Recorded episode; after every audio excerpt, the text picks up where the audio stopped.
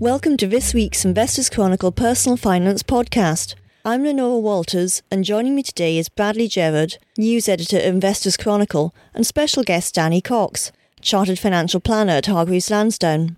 Following the UK's vote to leave the European Union two weeks ago, we've seen plenty of movements in markets and currencies, and the chaos seems to be spreading. Over the course of this week, no less than six commercial property funds have suspended investor withdrawals because they don't have enough cash to meet the deluge of requests to take money out. Investors have been rushing for the door because of the high levels of uncertainty over UK commercial property since the UK voted to leave the European Union.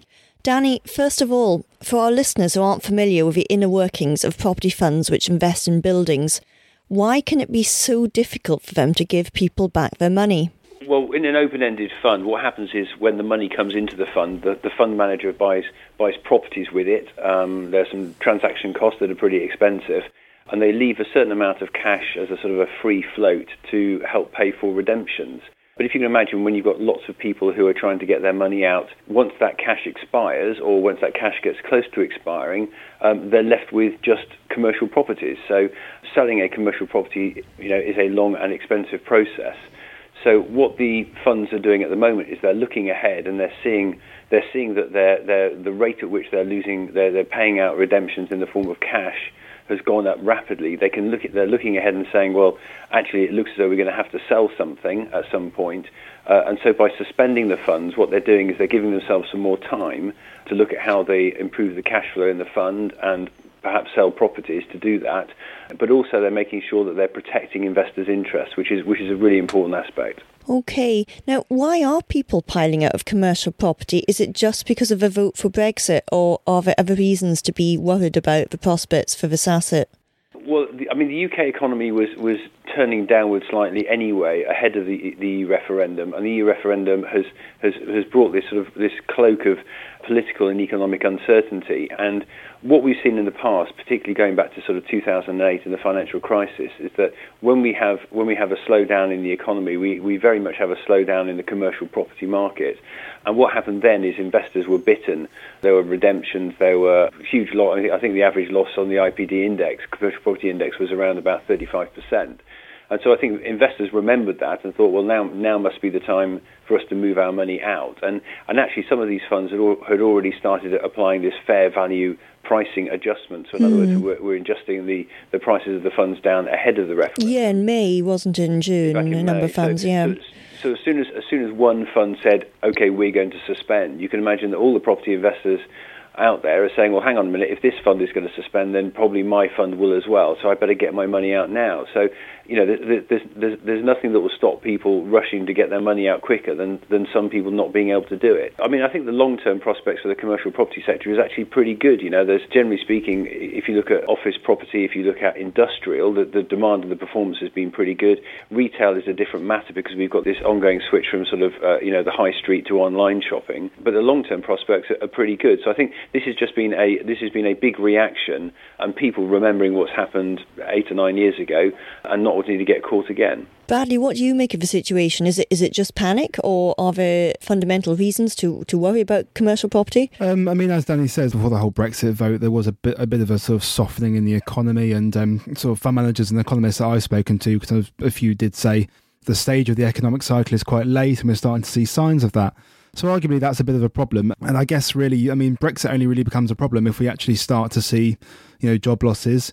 Um, if we start to see companies perhaps relocate headquarters um, or split headquarters, you could see them sort of therefore needing smaller offices and so want to sell bigger ones. And I guess that could lead to potentially sort of a slight downward trend in pricing. But I guess, I mean, while it's potentially prudent that fund groups have taken the decision to revalue their portfolios of property, there is a bit of a question about how evidential those downgrades in prices are. Really, we haven't. It's only been a couple of weeks since Brexit, and mm. already we're sort of massively devaluing commercial property. So I don't know. I, I would think there would be an argument. I don't know if Danny would agree that possibly the fund groups have precipitated this panic themselves. They've brought mm. it upon themselves to a degree. It might be sensible in part, but to a degree, they are potentially at fault for rattling investors' nerves difficult, isn't it? Because, um, as you say, Bradley, you know, the, the pricing adjustments were coming in uh, going back a couple of months, and we were seeing some slowing down in the economy and slowing down in the market. And I suppose part of the problem, or certainly what the fund groups are saying, is they're, they're saying it's actually very difficult to value properties at the moment because with all this uncertainty, the last thing that the commercial property fund managers want to be doing is being forced sellers in a pretty weak market so I think I think certainly what they've done is they've acted extremely quickly. Whether they've acted too quickly and precipitated uh, is, is, is a bit difficult to know. But certainly what we what we've seen from investor behaviour is that you know uh, once they see the first domino going, they they, they rush to, to, try and move their money out before the other dominoes go. So I think what we've done here now is we're now we're now in a position where precedents have been set that with commercial property and or certainly open-ended commercial property funds in the future, when we get to these kind of moments, is I can imagine that people are just going to be waiting for the first signs of, of a downturn and then and then they'll be rushing to the door quickly. So there is a fundamental question as to whether open-ended funds will will survive in their current format going forward. You've obviously referenced 2008, the last time that um, commercial property funds sort of gated sort of redemptions. Is the situation exactly the same and is it as bad? You know, what are the differences between the two? I mean, it's nowhere near as bad um, in the sense of back at that time there was a, a, a, banking crisis, there was a liquidity crisis, there was huge amounts of debt uh, across both the banks and across these commercial property developments, and, we, and we're in a much better position than we were today. Certainly, that you know banks banks have much much greater capital buffers. You know, we we do have an economy um, that, that's ticking along quite nicely. We haven't had sort of the year of turmoil that we had facing leading up to 2008. So I think we're in a very different position than we are uh, than we are back then. Now, Bradley, um, I understand that some experts are actually even saying that commercial property might become attractive to international investors because of the weakness of the pound and ultimately benefit. I mean, is this wildly optimistic or um, is it is it reality? Yeah, it's hard to say. There are a lot of calls about how brilliant the pound's fall is for the UK economy. Um, again, we're kind of yet to see uh, a lot of evidence of this. Anecdotally, our property correspondent Jonas Crosland has told me that some estate agents are actually getting a lot of inquiries from overseas investors for residential property, particularly in the one to two million pound bracket. We haven't had that sort of anecdotal evidence on commercial property necessarily yet, but I think, I mean, investors have to take um, a deep breath really and think, okay, um, often these commercial properties have quite long, um, you know, the tenants are quite long term. And as Danny pointed out earlier, yes, you could argue the retail situation is looking a bit soft, but if you're in the right retailers who are adapting to the online world, the click and collect world, you know, well, then arguably you shouldn't really be worried because they're going to be around. They're going to still need their big boxes in various towns and cities across the UK, which box products, distribute products, mm. you know, deal with the online mm. shopping aspect of things. And also, if we do next week see interest rates cut, then from a yield perspective, property continues to look attractive for investors. And um, while necessarily one shouldn't sort of um, completely rejig their asset allocation, I think maintaining um, a portion of your prop- your portfolio to property might well continue to make a lot of sense, particularly given where interest rates are likely now to go. I mean, it wasn't that long ago we were thinking they'd rise this year. Now, the chances of them being mm. cut this month was something like 86%, uh, one commentator put out yesterday. So, yeah, it's potentially interesting to domestic investors, and because of those factors, potentially um, international ones too, as well. Like you say, with the pound falling, we just potentially yet to see the evidence of that, but it makes sense that that would be the case. We've seen, um, you know, Legal and General and Aberdeen are both quite bullish about their property funds. You know, mm. Legal and General have taken off the bid offer spread to encourage investment. Um, and, you know, I agree with you, Bradley. I think at some point there is going to be a good time to buy property, but certainly people who've already got exposure in their portfolio should continue to do so. What I what I think we should see people doing though is they they should be reassessing whether the open-ended nature of the fund is actually the right way to the, for them to hold uh, property exposure and whether closed-ended funds are better. Well, I'll jump to one of my later questions then. I mean, um, obviously, if you if you do buy a property investment trust um, rather than a property fund, if you do want to get out, you can sell it on the secondary market. So, in your opinion, are investment trusts the answer for accessing commercial property? Um, well, you're getting slightly different exposure because when you're going into open-ended property, you're getting uh, the, the, returns much more reflect the the uh, the experience of investing directly in the actual properties themselves. Whereas when you're investing in a, in a, in a closed-ended fund, you're getting much wider market sentiment um, as well as that exposure to the commercial property sector. I think it's I think it's a case of you know what sort of liquidity do you want? Um, you know if you're if you're happy to take a long-term view and, and, and, you're happy to accept that at various times you may not be able to get access to your money and you may not or you may not be able to get access to your money at the price you'd like to get for it, uh, then an open-ended fund can work quite well. So, for example, I think an open-ended fund doesn't work very well in a drawdown portfolio, or certainly in a pension portfolio leading up to leading up to retirement, if you need that level of flexibility and liquidity. But closed-ended funds may not necessarily be appropriate for everyone because of the additional gearing and um, and also because of the, the fact that it's a wider market sentiment as well. But but certainly, th- I think it's important for people to review where they are with their property exposure and make the right decision on the structure based on what's right for them. Turning to anybody who is unfortunately stuck in one of these funds, um, is it all doom and gloom? Are they worthless? Are they still getting income? What, what's the situation for these people? Well, the situation is is that it's it's uh, uh, clearly it's a tough time, but you know you're still getting income. I think you probably have little choice but to, to ride it out. Even if you can get out of your fund, you know you're going to suffer a pretty pretty big fair value adjustment. Um, but if you've been in the fund for say four or five years, you're probably sitting on a pretty healthy profit anyway. So I, I think it's a case of, of reviewing whether that exposure is still correct for you, and whether if you can get out, whether you can get out for a price that's acceptable. And if not, then you should ha- then you should sit tight, and you should sit tight un- until such a time as, as you have the opportunity to exit at a better price but actually, uh, fundamentally, if, if, if commercial property was the right way to have part of your portfolio, you know, last year, last week, five years ago, then it's probably still correct now. It's my, my question, or my, my, my, my point is that I think investors should be asking the question, uh, you know, when the time is right, is that should they be reviewing whether they're in an open-ended structure or a closed-ended structure? Okay. Now, we've been talking about funds which invest in physical property, but there's actually quite a few funds out there and investment trusts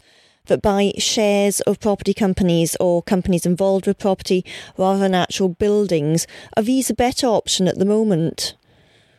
Um, well, you're getting you're getting exposure to the property market, but in a different way because you're getting all of the, the sentiment around equity investing and how, how profitable a company uh, is at the same time. So you're not you're not really getting the the, the, you know the true diversification that, that you're getting with a with a physical property fund.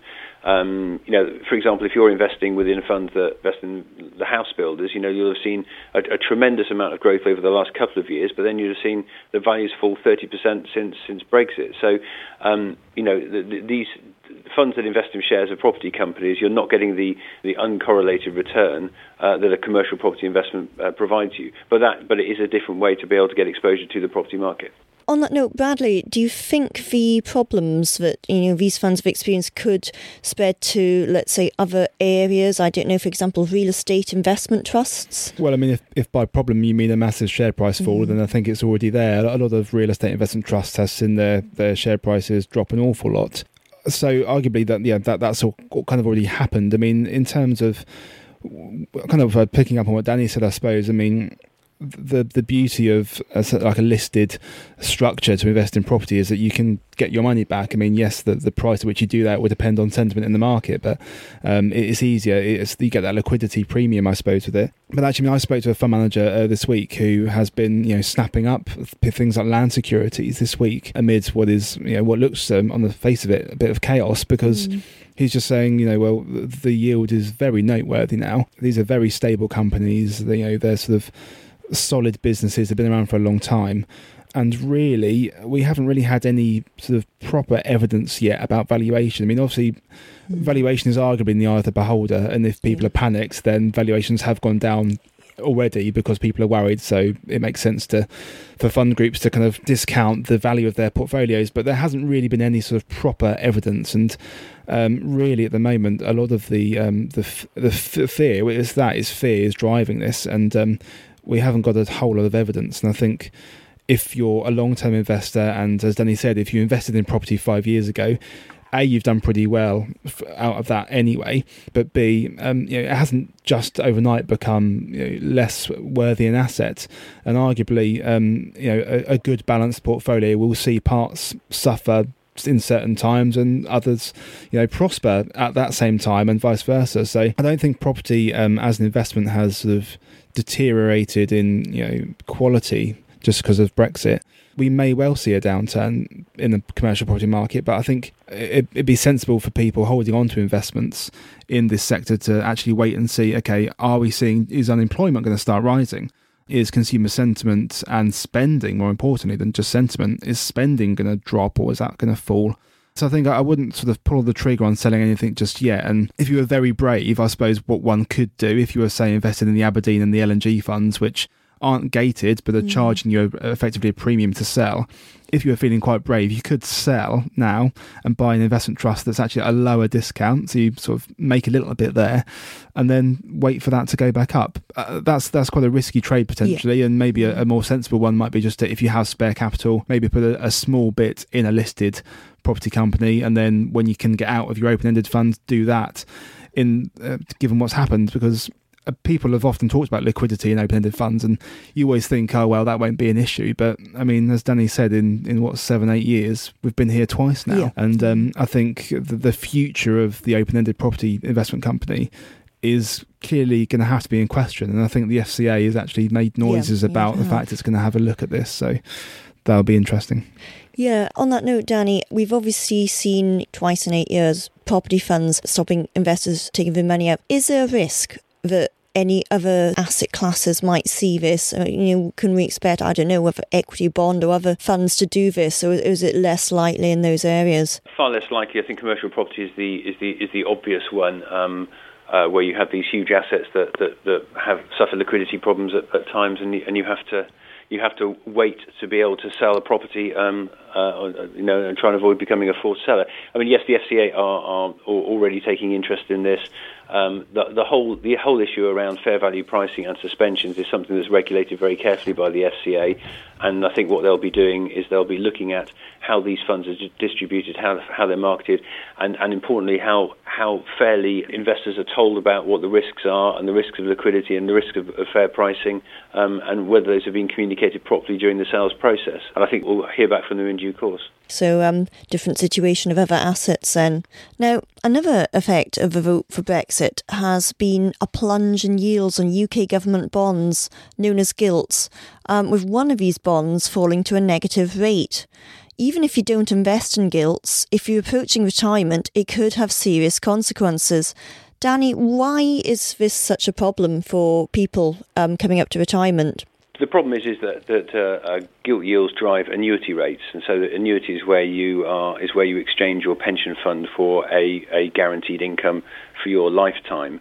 Um, and those people who still buy annuities, and you know people still do buy annuities even though they don't have to, um, they're they're looking at, at, at annuity rates which are as low as they ever have been. So um, annuity rates have fallen steadily over the years um, because as, as, interest rates and gilt yields have also fallen. Uh, but now gilt yields have gone much lower, and in some cases, as you say, there's a negative yield out there. Um, annuity rates are really set to fall further. We've seen a couple of uh, insurance companies already cutting uh, annuity rates. Um, at the same time, we had with pension freedoms um, is that far more people are now uh, exercising income drawdown to take their pension benefits. This is where you just draw uh, money out of your pension fund rather than buying an annuity. So the annuity market is, is much smaller. Um, and so there's there's there's really uh, less less desire really to to um, uh, to offer competitive rates to the, and people coming up to retire, and particularly with the a backdrop of low gilt yields. Um, you can only see really annuity rates going one way, which is down. So you expect more cuts? I expect more cuts. So I think if people are, uh, if people need that secure income, they've got a couple of choices. One one choice is, is that they is that they wait for for yields to recover, um, and who, na- who knows when that might happen? That could be that could be you know a number of years rather than a number of months.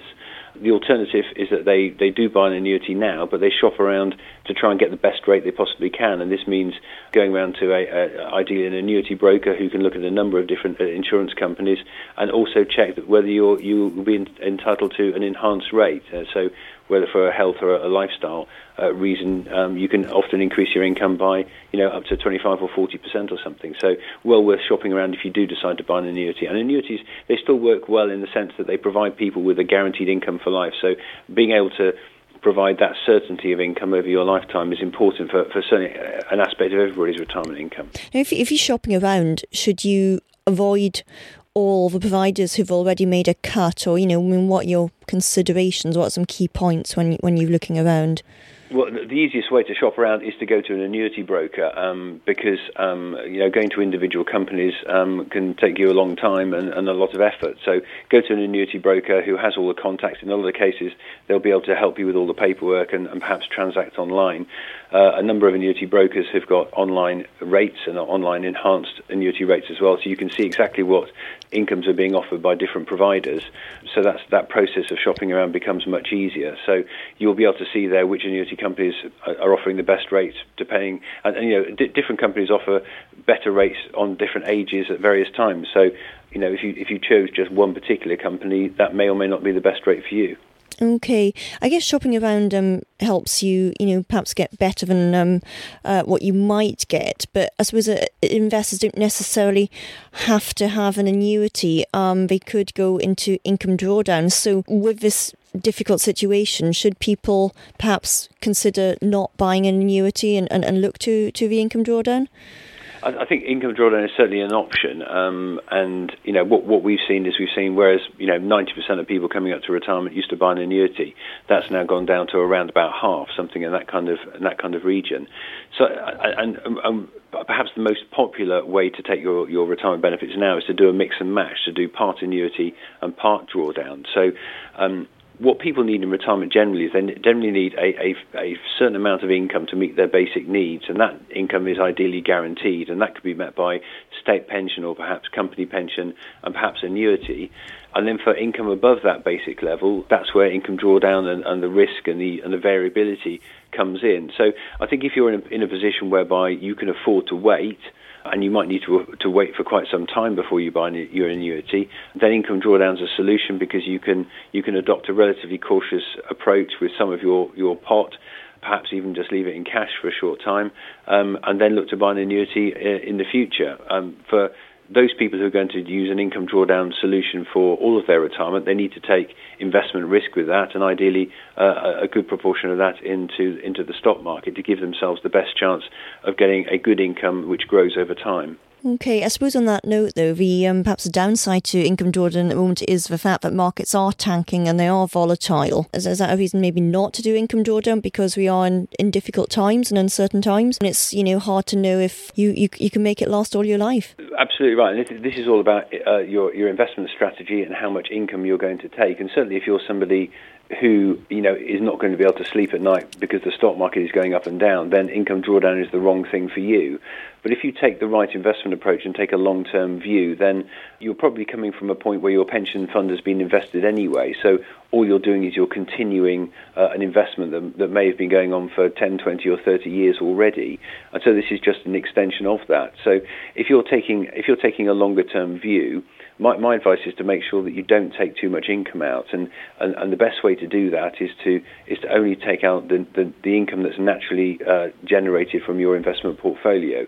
So, for example, if you are generating dividends from uh, an equity income portfolio, that might be generating you sort of three and a half percent or four percent or something, live within that income, only draw that income, then actually what happens to the capital capital in the short term is actually less relevant. You know, the capital can move up and down uh, in the short term, but over the longer term, it should grow, and as it grows, your income will grow as well. And actually, if you compare uh, an income drawdown yield and income of around about three and a half percent a year. That's not far off what you get from a from, a, an RPI linked annuity. So um, that's a, that's a pretty decent comparable, and you'd expect over time that your income would actually be greater than from an RPI annuity. Okay, um, some really helpful suggestions. Thank you, Danny. Now, with all the chaos surrounding the vote for Brexit, as an investor, you might be tempted to turn away from UK markets and allocate to what seem like safer places and perhaps you're weighing up US equity funds, because like the UK, this is a developed and mature market, but it's far less affected by the Brexit vote.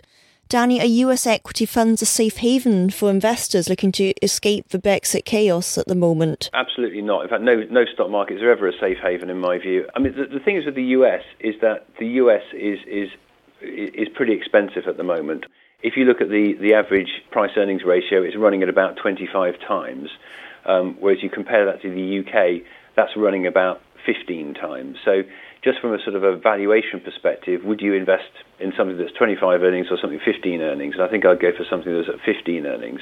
But also, if you if you track the U.S. market going back over the last hundred years or so, um, every time valuations have got around about the 25 times or above, um, at some point it's been followed by a very sharp fall. So you've got 1901, you've got 1929, you've got 1966, got 2000, got 2008.